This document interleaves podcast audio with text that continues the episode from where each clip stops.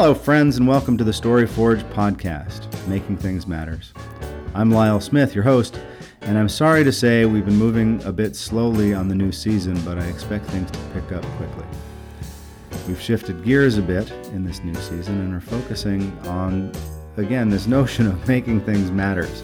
Our guests are all people following their passions, their vocations, um, those things they consider important in the world, and all of them are indeed making things.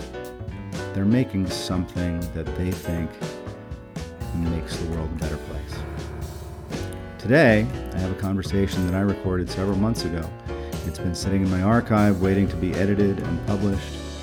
Uh, I've been busy and lazy and haven't gotten to it, and I apologize for all of that. Uh, and based on my memory of the conversation I had with Jason Steinhauer, uh, I was concerned I'd let it sit too long. But this week, after polishing it up and listening to it several times, I think it's perfect and pertinent. And hopefully you'll think so too. Jason is an historian. He is a professor and an author and a passionate believer in communicating with clarity, accuracy, and specificity. And yet, none of that sucks any of the joy out of having a conversation with him. He is a great interview and a great um, storyteller, and uh, occasionally frustrating because he likes to spend time thinking about his answers before he answers. So it's, uh, but it was fun. It was a fun conversation with Jason, who basically created a field uh, that he calls history communication. Uh, and he adapted that from a discipline in science that uses the same terminology. Uh, I'll let him describe what all of that is himself, but basically, it's a field that entails career historians, authors, researchers, archivists, professors, who commit to communicating about their field of study to a lay audience with all of those things I just mentioned clarity, specificity, accuracy, and all of that. As in science, there is a natural tendency among those who don't do it for a living to shortcut the message and weigh more heavily on the side of entertainment or memorability in order to have an impact. What Jason's concern was in beginning this endeavor was that in order for history to truly have an impact, in order for us all to understand that those who do not learn from history are doomed to repeat it, we need to really know and embrace the accurate history first and understand that most stories, most true stories, are far more complicated than they seem. And when we open those things up to memory and interpretation, we run the risk of misunderstanding the story altogether. And in our modern times, where digital technology enables quicker and quicker communication and values speed over accuracy or citation, the impact on society can be fundamental. And this is, at least in my interpretation, um, what Jason means when he's talking about being a history communicator. He's made a new field in his area of expertise. He is the head of the LePage Center for History in the Public Interest at Villanova University. He was a scholar at the Library of Congress. He's making a new book as we speak, and we'll include a link to his author page in the show notes for you. Uh, read him, read him often. These are some of the things he values and cares about enough to make something other people can take. And this is another in the series about making things that I hope you'll all enjoy. Here's my conversation with Jason Steinhauer. So where uh, I, I know you're working at Villanova, but but where are you located right now? I'm in Washington D.C. How are things going in Washington D.C. these days? Well, I mean, you know, it's a hotbed of activity as usual. There's an election, there's demonstrations and protests, there's uh, legislation trying to be passed on Capitol Hill, and then, of course, there's people who live in DC trying to live their lives. So right. it's a busy time, but for the most part, we've stayed indoors and stayed out of trouble and tried to just be safe, social distance, wear yeah. masks, and uh, just protect ourselves as best we can. Yeah, it's a weird time, right? I mean, it's it's hard to just think about doing things in a normal way. Um, yeah, I um mean, I think we all, you know, we it's funny people think about history as sort of these being these big extraordinary moments but there's always the space between those moments which is just everyday life and um, that's part of history right. too so yeah. Um, we're sort of living the everyday life aspect of this moment at the same time some of these more seismic geopolitical things are happening right right it's just, yeah it's, it's it's it's interesting to think about it that way so um, i read i read you're from originally from white plains is that right Yes, indeed. White Plains, New York. So, uh, what was it like growing up in White Plains? It was terrific. Uh, White Plains is an amazing place to grow up. The schools were amazing. Uh, they were also incredibly diverse. Um, so, growing up um, in high school, we just had a really diverse group of friends from a wide array of backgrounds. Um, and that really, I think, opened my eyes and helped me understand different ways that people move through the world and see the world. Um, you know, like I said, our schools were great. Our community was great. Um, the city had a lot to offer, and of course, we were right outside Manhattan right. and what all New York City and what it had to offer. So, I really was incredibly fortunate to have such a great childhood, and we had you know loving parents and um, you know a, a, roof over our heads, and um, you know obviously a very strong Jewish faith, right. uh, which was a part of my upbringing. So um, I've just been that was a really really lucky one of my mentors always says um, choose your ancestors wisely and uh, so i I, uh, I have great ancestors and, and they they really created um, a great life and a great home for me fantastic fantastic so you say you say a very strong jewish faith i'm, I'm curious um, because you're working at Villanova now. I know you said we, we just before we started, you said you hadn't been there in a few months because of everything that's going on. But you know, Villanova being an Augustinian uh, Catholic university, um, and you being a professor of a Jewish faith, uh, of the Jewish faith, faith, working there. What's your what's your experience in that?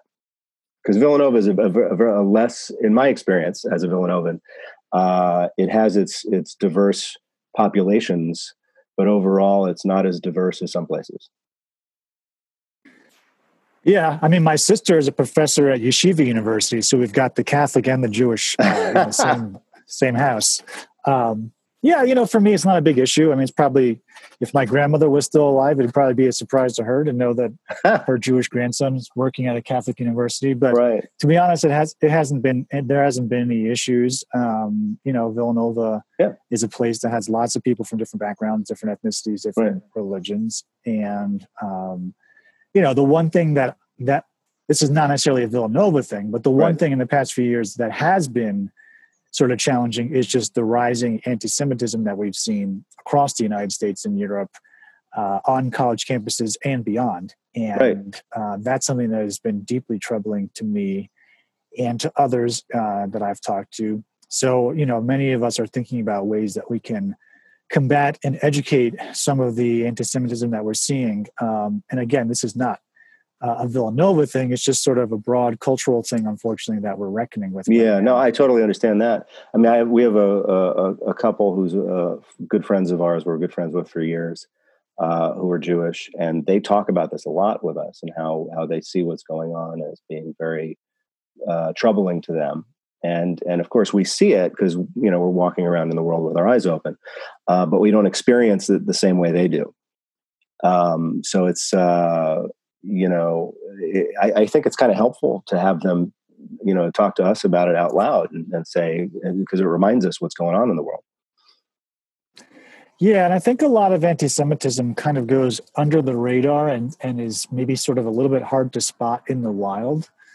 Um, yeah, you know, there there are some deeply embedded anti-Semitic tropes that sort of have been repeated so often now that sometimes we don't even blink when we hear them. Um, so I think part of what we try to do as educators and people who are familiar with these things is is just try to call attention to them when we hear them and see them and and help people recognize that things that they're hearing may be problematic or things mm-hmm. that they're repeating might be problematic. And I've actually had that experience recently where someone uh, cited something that had sort of circulated through the QAnon channels. And yeah. you know, I said to this person, there's actually a sort of a deeply rooted anti Semitic trope behind this. It was something to do with like drinking blood of and, and blood libel stuff, you know, some of that horrible anti-Semitism that's, that came out of England and Europe, right? And still circulating eight to nine hundred years later. um, but the per- the person wa- was not aware that that where that came from, right. that it had those resonances, and so even just by calling attention to it, the person said, "Oh wow, I, I didn't even realize that that had a potential anti-Semitic implication." Thanks for right. pointing that out. So you know a lot of this stuff is just really sort of subtle and and sort of pernicious in its in its deviousness and so that's that's been troubling to me in the past few years interesting so um let me i'll get right to it why history i think maybe maybe some of what we were talking about points points in that direction between you know growing up in a place with great schools and a great family and all that kind of stuff but you know you know clearly having an understanding of of the past and how it affects the present um, you know, what drew you to history as your uh, chosen dedication? Well, my grandparents are Holocaust survivors. And so this notion of being connected to history and sort of emerging from history has been with me ever since I can remember. You know, I don't even remember when I learned that my grandparents were Holocaust survivors. Um, sure. I just sort of always knew it somehow. Um, and of course, I didn't actually always know it, but from the time I can remember, from the time right. I had consciousness about my identity and who we were as people, that has been part of me. And so I just feel like for me, history has always been deeply personal. It's deeply, understanding the past is deeply embedded in knowing my own sense of self, my own sense of heritage. Right. And I've always found that very powerful. And then obviously, you know, there are thousands and thousands of communities around the world who also feel that way. And um, so I just think that a deeper understanding of the past can really unlock a lot of knowledge and wisdom and understanding. And I've seen that happen throughout my career in various ways and in various manifestations. Right. And I think that's what that's what drew me to it. And I think that's what keeps me involved with it. And you're, you know, uh, you work in a field, uh, or or maybe it's fair even to say that you sp- kind of spearhead a concept um, called history communications, no? Yeah, and so when I worked at the Library of Congress, I, I had a lot of interaction with science communicators and science communication. Right. And the more I learned about it, the more I sort of started asking myself why history hadn't done the same thing. And so right. back in 2014, 2015 time period, I sort of just on a whim suggested to my colleagues in the profession that we establish something called history communication and train people to be history communicators, especially given all the ways that we communicate today. Right. And um, to my surprise, a few people thought this was a good idea. So over the past couple of years, we've been developing curricula and training and doing workshops and sort of building out what we hope will be sort of a, a, an equivalent to what science communication has become over the past generation and a half. Interesting. So what's the um, what's your definition of it? Because I've I've read about it and I've I've I've heard um, recordings and, and videos of you speaking. Uh, so I kind of have an idea of what I interpret it to be, but but from your perspective, what do you what do you consider uh, history communications to be for those of us who aren't in uh, you know in the biz? Yeah, I mean, for me, it's less about having a precise definition because honestly, even the term history itself doesn't have a precise definition, nor does right. public history, which is the discipline that I come out of. Public history has been around for 45 years. It still doesn't have a definition. Right. I mean, for me, it's mostly just thinking about how do we best communicate, how do we best ethically and effectively communicate historical knowledge in a 21st century digital environment.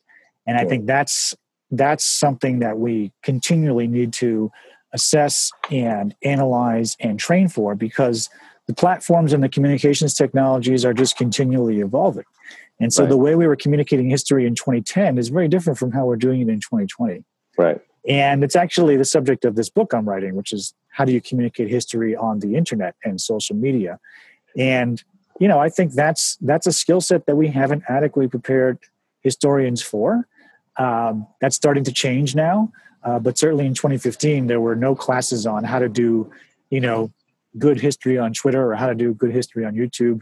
In five years, we've made a lot of progress in, in getting people to think about that more seriously, but we still have a ways to go. And right. you know, every couple of years, there's going to be new things. So, um, so for me, that's what it's about. It's sort of how do we eff- effectively and ethically communicate historical knowledge in a 21st century digital environment. Right.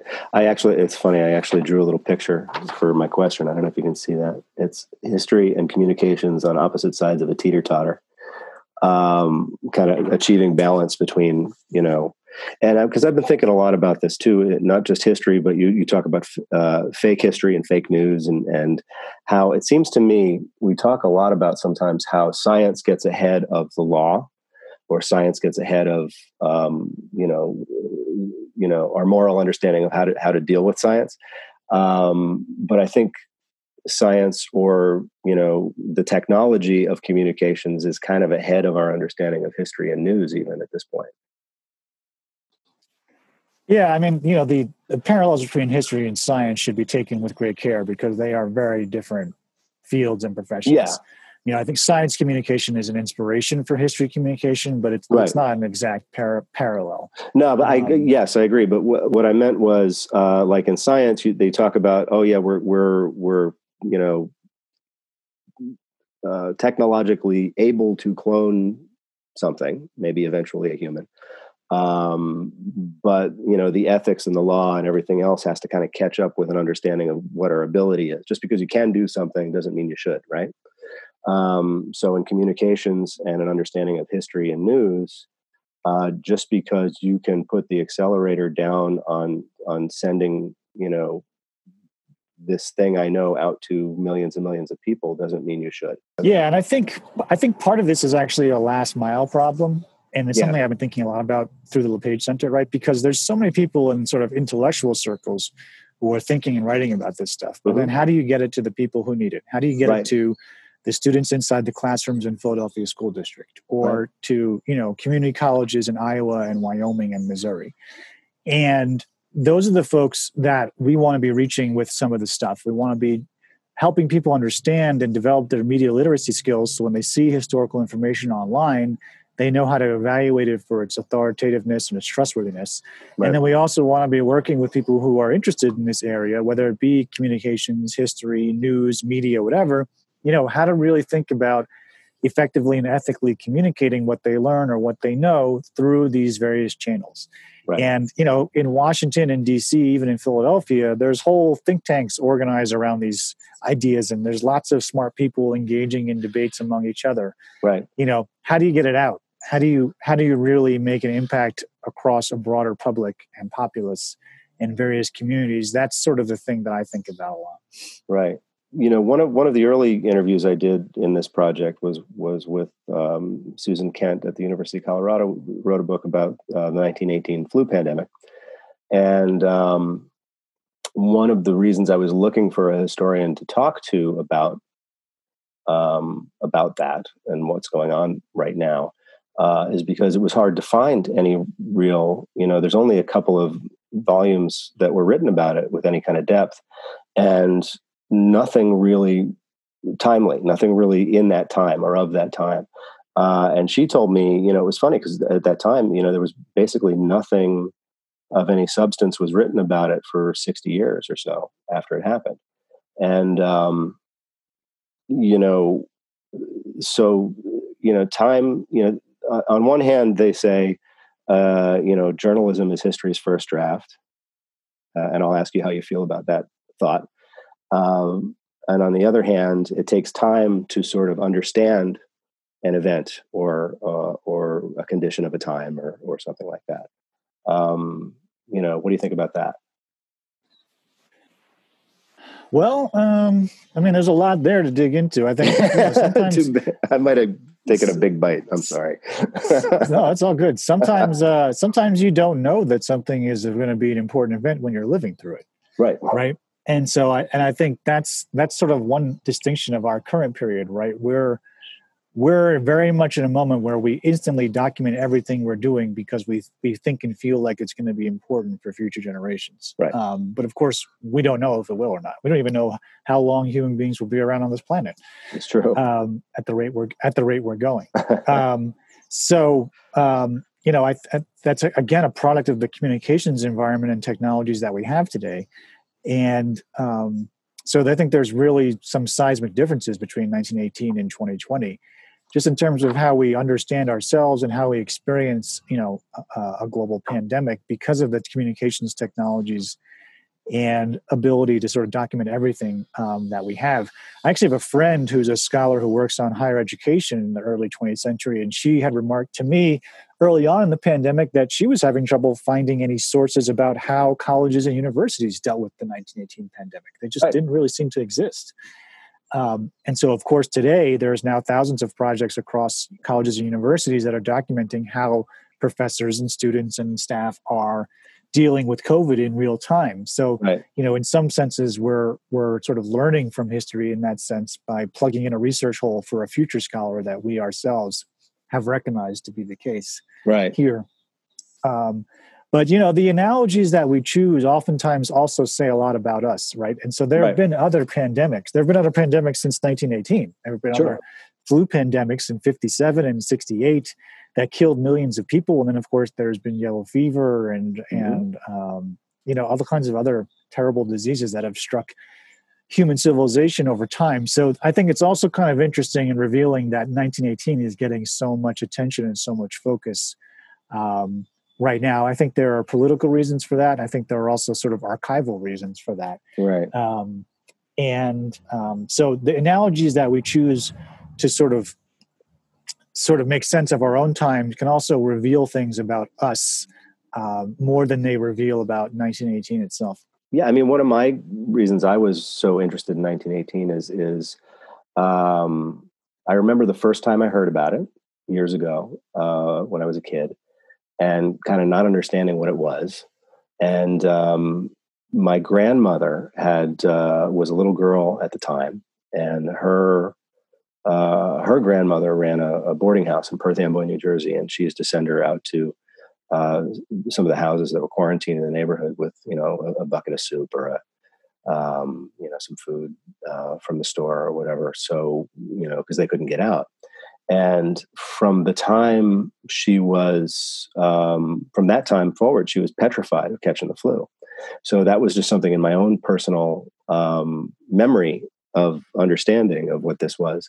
Um, so when this emerged as you know I, the first significant, uh, you know, certainly national uh, health crisis here, you know, more or less since then. I guess I mean, I mean, I mean, you could you could argue, you know, polio and like you said 57 the flu and that kind of stuff but the 18 1918 was so big and so deadly at least for a stretch of time um, that you know, and maybe this is this is what you say. It's it's my personal connection and and what the, the my choice to to think of that uh, is because it was the biggest and because it was you know it seemed like the most connected. I don't know for what for my own personal experience.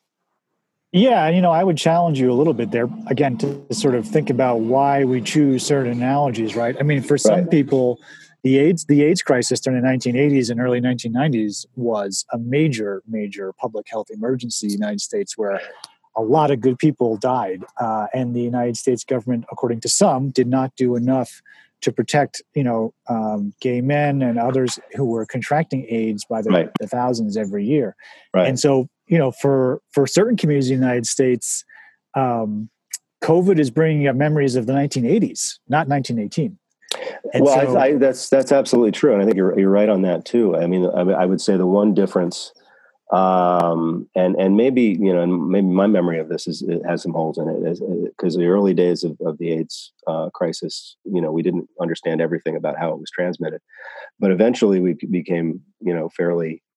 Uh, no, you know what? You're right.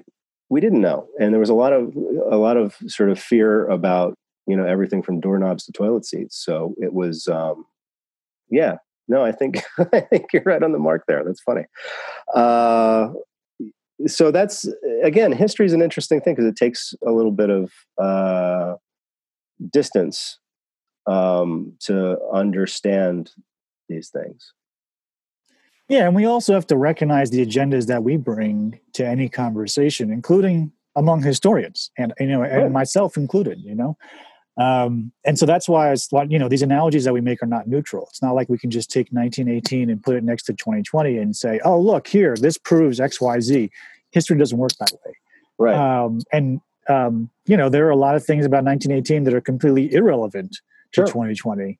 Um, and that's not necessarily a story you see in the news a lot because the news tends to want to draw on analogies and find similarities, but history is as much about difference as it is about similarity. Right. And so, you know, this is part of that sort of media literacy, history communication framework that we're trying to build is to help people just be smarter consumers of historical information when they Right. find it and encounter it.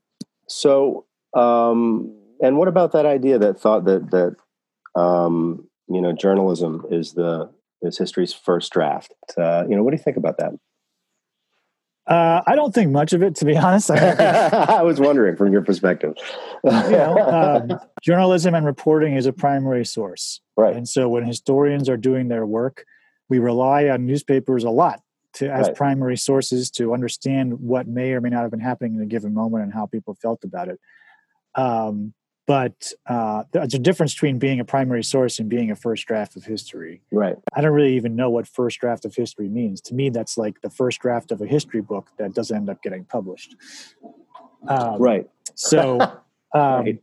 you know, you know, newspapers are primary sources. Letters and documents are primary sources. In the Mm. 21st century, tweets and Facebook posts are primary source documents. Right. So, all those things are the ingredients from which we will create future histories. Right. Interesting. Um, so, yeah, and I, in the news business, it's funny because I remember I, I I actually watched a video of yours. Uh, I don't know when it was made; it might be old, but uh, you, where you were talking about newspapers and the um, uh, Jefferson Adams election, and how, how what newspapers were like in those days, and how they were leveraged to you know as basically an arm of the campaign, I guess um, compared to now where there's this um, you know you know vision of you know journalistic integrity and purity and all that other stuff uh, which you know may or may not be true in any given moment.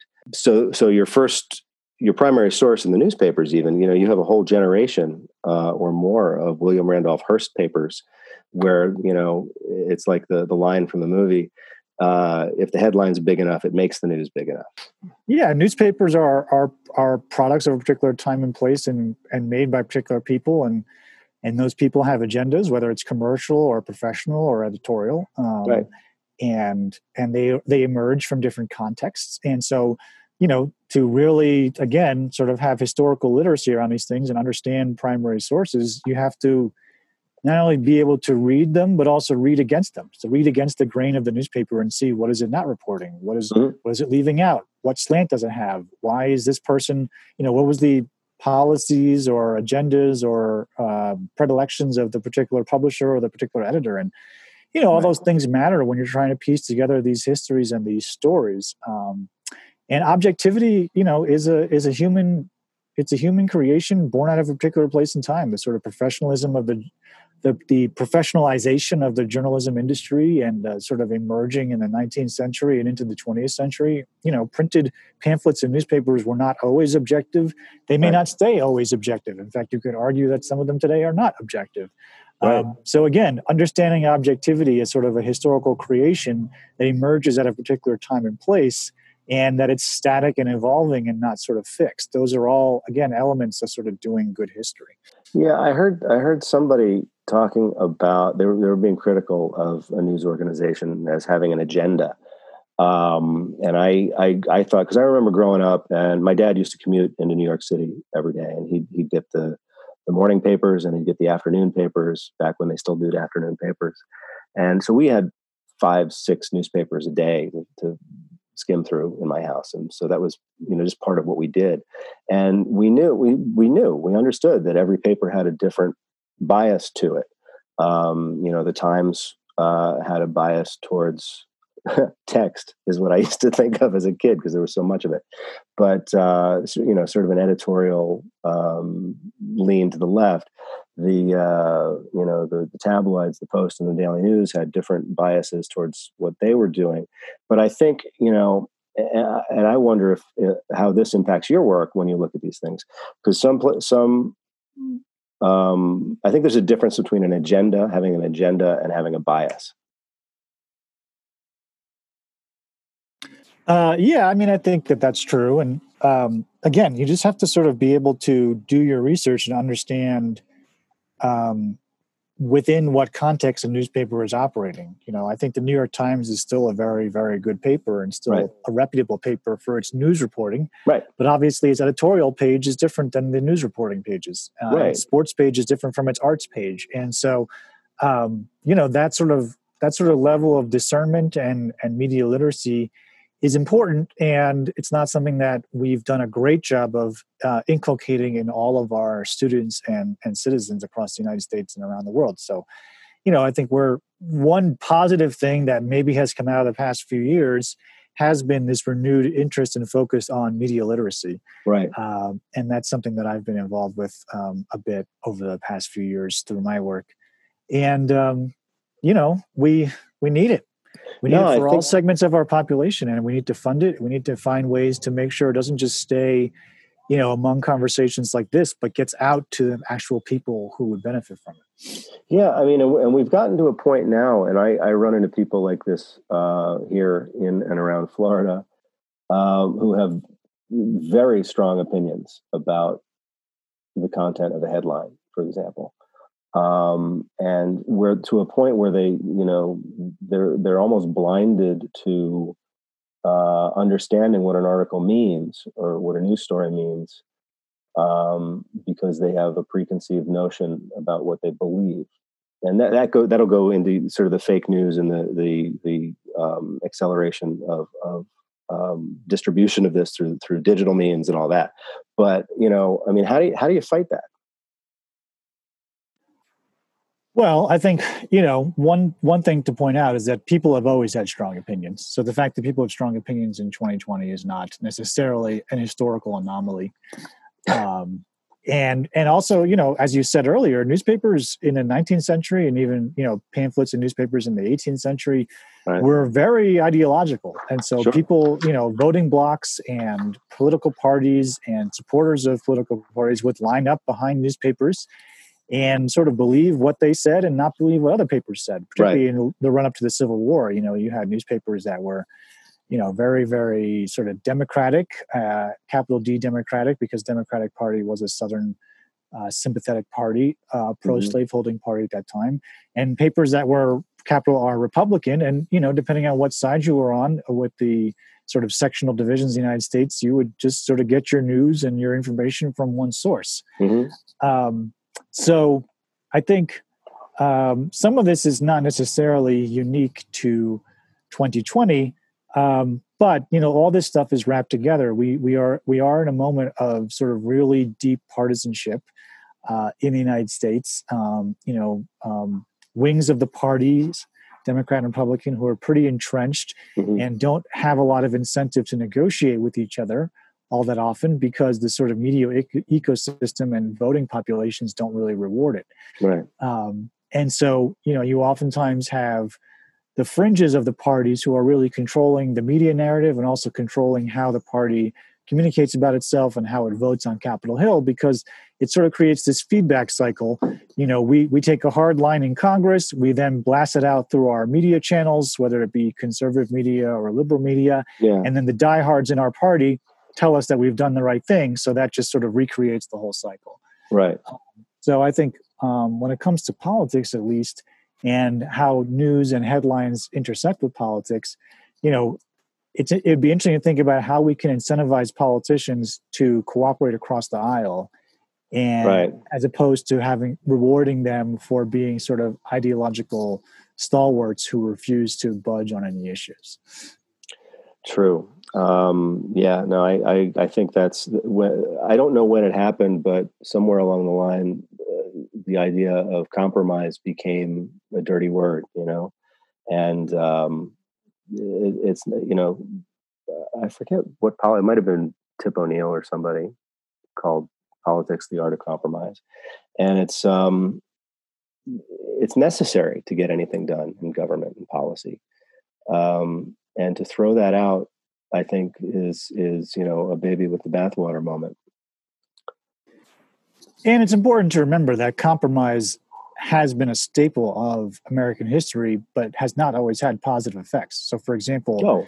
from 1787 until 1860, there basically there was a massive compromise on slavery. Right. And you know that that was horrible. I mean, Yeah. it led led to millions of people being enslaved and and people dying and being tortured and families being separated and um, you know it, building an economy on the backs and labor of enslaved peoples. But that was the compromise, quote unquote, that was made Right. to sort of hold the union together and to appease southern slaveholding states and to maintain Right. the union and leading up to the civil war you know there was a lot of anger in northern cities and southern cities that uh, you know that sort of arrangement that compromise that had sort of existed for what about 70 80 90 years um, was being you know discarded in favor of the liberation of african american peoples so you know compromise is not always a positive thing Right. um, right. but um, but certainly in the past, you know, since the 1990s, um, you know, with with Newt Gingrich and the conservative takeover of the House that happened, and there's there's been sort of this escalating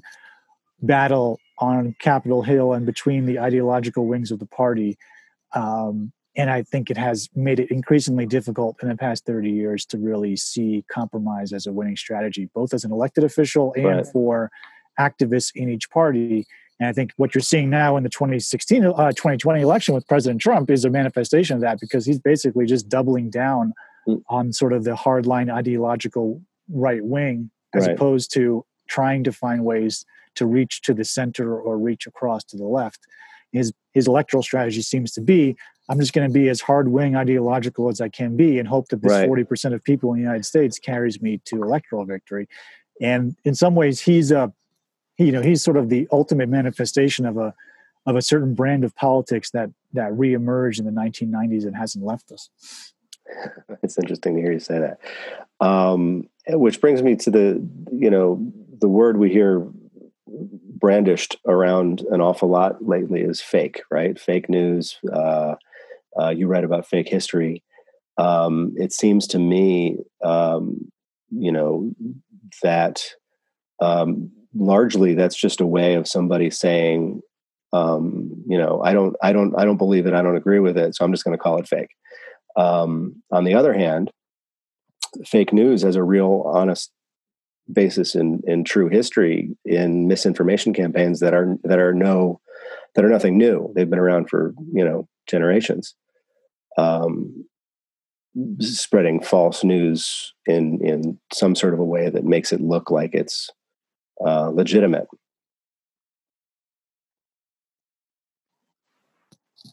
This term fake news, I think, has sort of jumped the shark. I'm not sure if people really know what it means anymore. Right. Yeah, it was a buzzword in 2016 and 2017 around the election and subsequently after the election. And I think it was many ways used to sort of justify or explain how someone like President Trump could have been elected. I think there were a lot of news organizations that were befuddled by that outcome. And so in the immediate short term, they sort of looked back and said, oh, it must have been all these fake news websites popping up. That must have been the reason he got Right. elected. Um, so, you know, I think in some measures, I'm not sure this term fake news or even the term fake history really does us too much service anymore. I Mhm. think, um, you know, that said, during the, you know, 2010s and leading up to the 2016 election, there were like websites that popped up that purported to be bona fide news websites that were that were not and they were just run run by people in their garages and they put up stories that had no basis in truth and those stories wound up circulating and making those people a fair amount of money in ad revenue. So i mean that was you know it was a phenomenon sort of again it's really was more of a media literacy question because you know people are allowed to put up whatever websites they want um, to a you know to a degree of course Right. it's really sort of offensive. And um, you know and most people just didn't have the media literacy to understand that what they were seeing was was not a bona fide news source um, or as you said earlier maybe they did know and just didn't care um, so i think you know this this sort of media literacy moment that we're in has i think emerged out of that fake news quote unquote fake news phenomenon and i think it's also honestly a little bit of boundary policing by professional journalists right i mean Right. professional journalism has been an endangered species in the last 10 years with the rise of the internet. The business models are still terrible. A lot of papers are cutting back or some are even closing. Right. And then all of a sudden, you know, these these phony newspapers are popping up online, uh, you know, and and journalists are saying, wait a second, you know, if you're going to get your news some, from somewhere, get it from us. Don't get it from random so and so in Los Angeles who's right. put up a you know a fake news website and is putting out stories that we worked hard to research and report, and they're just taking them and changing the headlines and reposting them and getting thousands of clicks. So you know, I think there were issues of business model there. There's interest, uh, you know, there's interest of boundary policing and sort of turfiness there, and right. it all sort of manifested itself. I think during that 2016, 2017 period. I think we're sort of a little bit more removed from that. We have a little bit distance from it. We can really see this now as more of a a media literacy question and how do we get people to evaluate information that they see online with some sort of critical skepticism I, I hope that's the case, and I, I think because I mean because there is you know there's uh, not to harp on the idea of fake news, but there's there's different sort of levels of what people mean by that, you know, and there's like you know I don't I don't believe it, so it's fake. There's um, yeah, somebody put up a site to be clickbait and try and get get more get some revenue out of it, which is you know that's been going on since the the internet you know started advertising um, and then there's actual you know uh, dis- active disinformation campaigns by bad actors around the world um, which have a certain amount of impact. But you know I, and what i tell people all the time is it's sort of like learning what a phishing scam is in in email. It's like if you if you're aware that oh that didn't clearly did not come from somebody i know or it just kind of looks like it came from somebody i know don't click on that attachment. Um, you know my mother on the other hand is likely to click on it because um, it looks like something that came from somebody she knows. And so it's kind of dangerous that way. And i think i think the news angle like that um, you know is like that too. And then just it occurred to me there's this other thing that you hear about i haven't heard about it lately too much but they called it citizen journalists right? Where these people just kind of write their stories and put them out there on their website and uh, you know expect people to read it the same way they read the Washington Post, um, but they don't follow any kind of journalistic um, protocols. You know, uh, you know, I I learned how to how to write for a newspaper by writing for a newspaper and having an editor who made me write it a certain way, and uh, and follow. You know, you have to have X at least one named source or two sources to report any fact. Blah blah blah and uh, citizen journalists don't have that agreed i think this is there's a, again this is a sort of a question of boundary policing and mm-hmm. professionalization mm-hmm. right and right. these professions like journalism like history like science have put a lot of effort into um, their standards their best practices you mm-hmm. know they have editorial review they have fact checking they have all these elements that go into making a story and um, and so then there emerged in the 2010s this, or even before that to be honest right.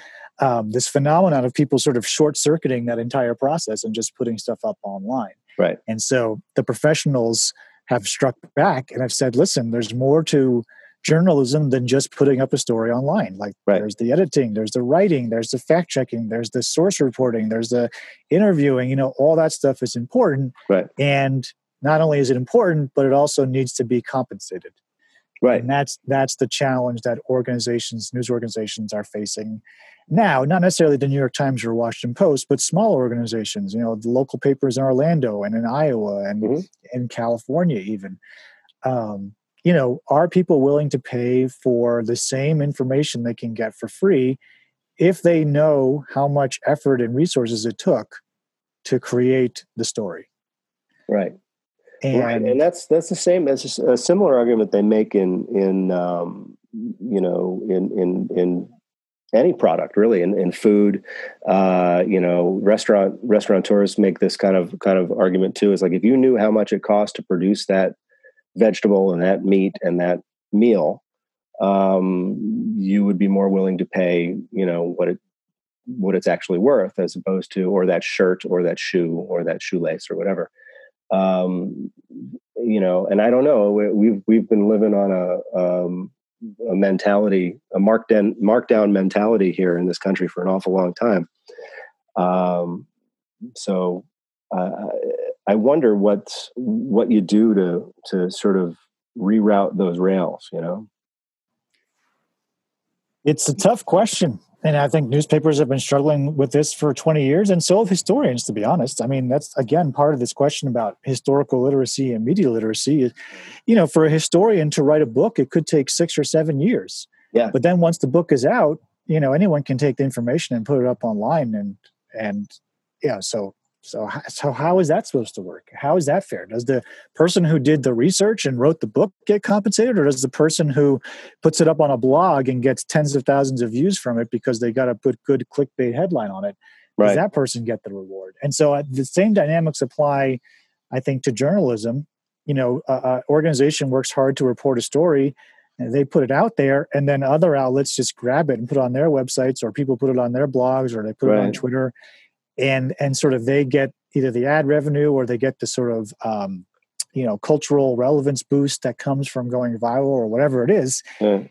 and um, you know so i think there's really at the heart of some of these questions are really you know issues around business models and fair compensation and who gets the credit for what and you know whether the whether the process gets rewarded not just the end product. Right. Well it's I the same it's the same kind of argument uh, that's been made about the music industry, and, and the music industry hasn't solved it yet either. Uh, and technology has derailed their efforts to to solve it several at several key crossroads along the way. Um, so, I mean, let me ask you: should, should we have an expectation of the general public uh, to read history and to understand it and to get it right?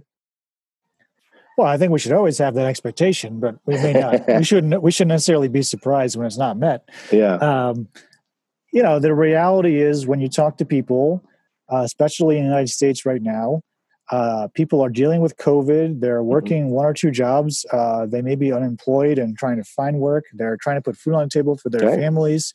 Um, and there's oftentimes just not a lot of space in the schedule to read a 400 page book by an academic historian.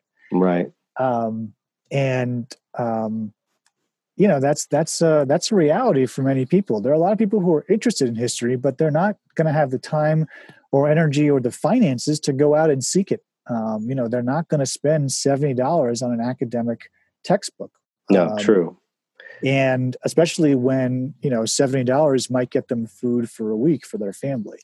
So again, some of this comes back to business models, and I and I think right. um, the academia and um, not just in history but other fields as well have been slow to reckon with this uh, and figure out what is the best path moving forward if if you want to reach a broader audience. Now, for some academics, they see themselves as being in conversation with other academics, and that's what they want, and that's right. how they want to stay, and that's fine. I don't have any problem with that. No. Um, but you know, if people are concerned about doing history in in, in public right. and reaching various publics um, who have different varying interests and different varying literacy levels, uh, that requires a different brand of history communication. And so, you know, I'm very interested in working with people over the next few years to sort of figure that out and again solve that last mile problem yeah, I mean, how do we get mile, it to the people who need it? You know, right? No, exactly right. And that last mile problem is a significant one. I mean, when you're and because because then you're you're you're battling, you know, like um, like newspapers morphed into radio and t- then TV. Now TV is doing battle with the entertainment industry, and in 75, 76, the TV, um, you know, uh, producers all you know combined the entertainment divisions with the news divisions and blurred the lines even further. And it's it's been going that way ever since. Um, but in in your line where you're talking about you know uh, being an author of, of a book or or all of these authors of books with a lot of you know um, expertise and and and years in, in of study in their background um, all of a sudden it gets to be a question of commerce too. So now, you know, uh, will I pick up that four, you know, 400 page uh, tome on, you know, whatever historical event, or will I pick up, you know, Bill O'Reilly's latest killing someone so-called history book? It's a it's a real challenge. It's a yeah. real challenge, and it's not a new challenge. I mean, it's not like people no no academic books by the thousands and tens of thousands twenty years ago either. That's true. Um, but I think it's become a little bit more urgent um, because of the sort of political situation that we're in, and so I think people have really been making the argument over the past few years that if you want to be an active participant in democracy, and you want to help preserve our democracy, you have to engage in history. You right. have to understand how it came, you know, where it came from, how it emerged, what the dynamics are at play. And um, but um, but a lot of people are not going to take the time to read uh, a whole library of books on democracy. So there have to be other ways to instill that information and education in people. And some of that is happening, you know, through social media and through YouTube. But I think there's still a ways more that we can go and that's part of the challenge of history communication in this next decade i think. Right. Right and i, I think you're right and i think i think one of the i'll ask you one one thing that just comes to mind is this sort of ongoing um, attack on you know the the the most conservative among us um, use the word elite uh, or the word smart with a certain amount of you know derisive uh, tone dripping from their mouths. Um, and I, I you know i don't understand that myself. I think i think everybody anybody wherever you are you know should be happy to learn more about anything they can learn more about. Um, but there seems to be sort of an ongoing battle against uh, even the concept of being um, smart I don't know. What's your perspective on that? There's been a concerted attack against intellectualism in academia, particularly intellectualism in academia that's perceived to be sort of leftist or liberal yeah. uh, or progressive, and and that's been going on. I mean, that's been going on for decades. So, th- I mean, I wouldn't give much credence to that stuff. That's that's a sort of premeditated, concerted um, line of attack that conservatives and conservative activists have lobbied against academic institutions and and progressives right. um, for decades. Um, it's calculated, it's it's purposeful, and to be honest, most of it is is is sort of cooked up in DC think tanks where half the people went to Harvard and the other half went to Yale. So right. they're, they're really that's true. they're really you know not there's no sort of sincerity or or genuineness to it. I don't think. I think it's right. it's just something that they found plays well with a certain ideological or activist base. Um, and you know, again, it sort of taps into these larger sort of cultural battles and cultural fault lines that that we have in the United States between you know different classes of people and and different coasts and different privileges and you know people who have the privilege to go to college and pursue you know liberal arts studies versus people who you know don't have those means and go to community college or go to uh, work in in um, blue collar trades. Right. And you know there there's th- those those wedges have been purposefully um, divided and and squeezed over the decades by certain political actors who seek to um, you know achieve particular agendas or or certain political aims. So i think again this is a sort of a media literacy question sort of being under, being able to understand the agendas at work with some right. of these lines of attack and also recognize that the people making these attacks are themselves elites and intellectuals. Right. Well it's you know it's funny because i i think back and and one of you know many but you know one of the best political conversations i ever had in my life uh, my dad and I were traveling in Scotland. We were playing golf in St. Andrews, and we went to the pub afterwards. We met up with our caddies, none of whom had advanced degrees in anything other than reading greens. Um, we had a tremendous, uh, a tremendous and challenging political discussion about American politics with these Scottish caddies in this pub. So, you know, you talk about um, media literacy um, these guys paid attention to what was going on in their world. You know, they could talk economics. It was great. Um, and I, I, always feel a little sad that I, I don't see that, uh, more of that um, in some places here.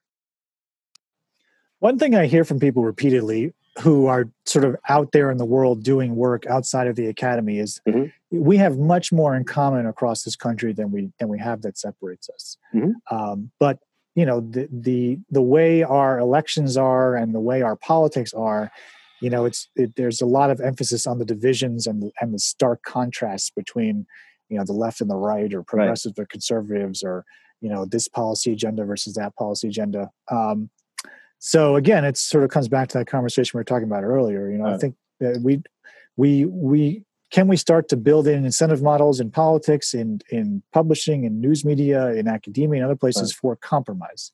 Because there is a lot of space for that. There's a lot of space for us to come together around things that we all or most of us uh, want to see happen.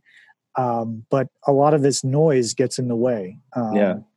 and um, so you know what uh, i think once we get past covid you know are there ways that we can get people from different walks of life and different generations and different ethnicities and religions and and backgrounds and universities can we can we find ways to to sort of get together and and, and just talk more right uh, off off twitter and you know off social media and and in person and uh, I think there are some good efforts out there that are trying to do that. Obviously, with right. COVID, it, it's difficult, but um, you know, I think I think in the United States, I think you you will find that if you live in Florida and you travel to Washington State and you sit down at a local bar there, you can also have a really good informed conversation with somebody. Oh, I've had good conversations. Yeah, that that one was just sort of striking to me. Is that you know because you you get and it's the preconceived notions too. I mean, it's it's it's hard sometimes to drop um, what you thought you knew you know there's a there's a phrase i picked up somewhere from some movie where they said be careful what you think you know about someone because you're probably wrong. And if you can go into a conversation with someone even if somebody is angry uh, with that kind of a perspective uh, sometimes it can it can surprise you. So what are you working on now? You said you're working on a book yeah, I'm uh, working on a book project. Uh, supposed to turn in the manuscript in December, but that probably won't happen. So I'll probably push it back to January or February. But um, working on a book about how history gets communicated on the internet, and uh, hopefully it'll come out uh, in the fall of 2021. Uh, excellent, excellent. Do you have a title yet, or is it still in the works?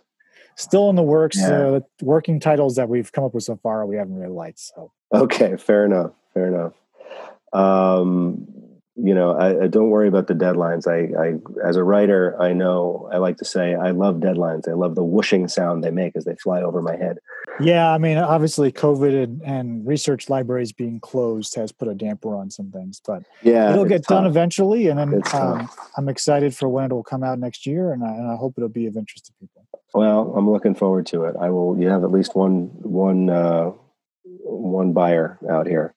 So um, thanks Which so much. Of course, mostly benefit the publisher, not me. that, that, that, again goes back to the business models. But that's how the music business works too. Yeah, I know. Well, Jason, thanks so much for your time. I really appreciate it uh, and your perspective. It's it's been really helpful to me.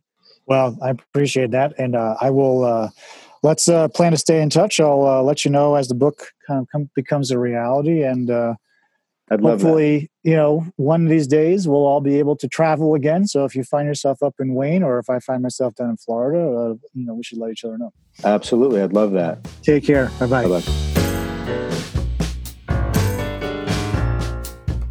And that's my conversation with Jason Steinhauer, historian. Um, really, only because I think history is important and history matters. Uh, and without an understanding of history, we have no hope of understanding our future. Hope you enjoyed it. Stay safe out there. If you find yourself enjoying the Story Forge podcast, please give us a review at Apple Podcasts or we're on Spotify or wherever you're listening to podcasts. It helps others find the show and hopefully enjoy it as much as you do. All recording, editing, and executive producing tasks are handled by yours truly, Miles Smith, this podcast would not be possible without the sincerely excellent help of our friend and associate producer, Anthony Sergi, who produces numerous podcasts, including the truly excellent The Guest in the House. The music on the podcast is provided by Jody Nardoni and the Jody Nardoni Trio, Light School Guiding Home album. And if you'd like to send us questions or feedback or suggestions for other subjects or guests, can reach You can reach us through the Story Forge website. That's the Story Forge, all words separated by hyphens. Or you can email us